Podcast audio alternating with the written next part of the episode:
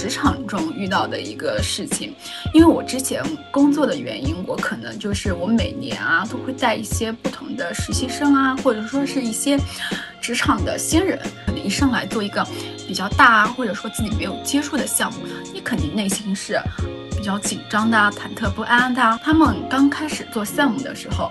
呃，我会给他们布置一些任务，我说啊，这个你去做一个什么策划，应该要哪些方面，或者说哪些方向的。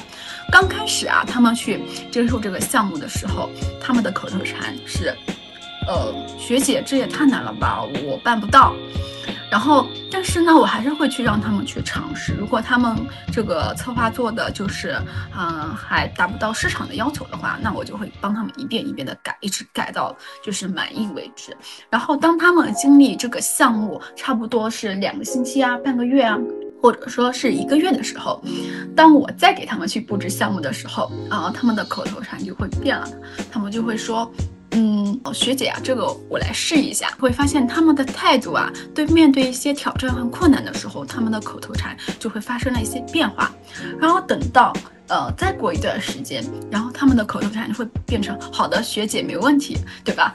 就是你会看到他们明显的一个成长的一个过程，你会觉得其实。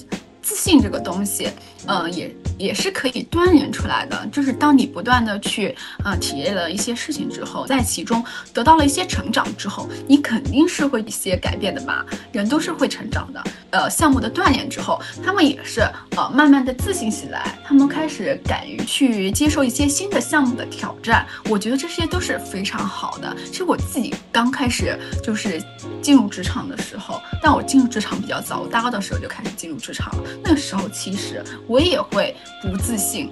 那个时候我大二参加实习的时候，但是我并没有把自己当做一个实习生，就是大家平常做什么工作，我自己就是做什么工作。虽然我那个时候压力也很大，失眠啊，呃，吃不下饭啊，我觉得这个都是人生经历中就是很正常。就你就算这样，其实也没有什么，就是一个过程嘛，嗯。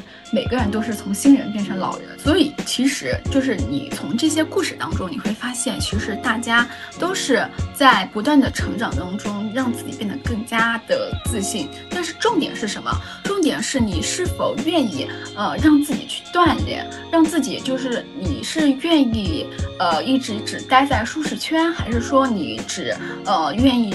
接触自己熟悉的东西。当我为什么会讲口头禅这件事情呢？其实口头禅有的时候是我们潜意识的一个条件反射，所以你在日常生活中也要觉察自己的口头禅。你的口头禅是什么？这样子的话，你注意到之后，呃，你才能更好的就是去优化、改正，或者是你换一个习惯，直接就是把它改掉。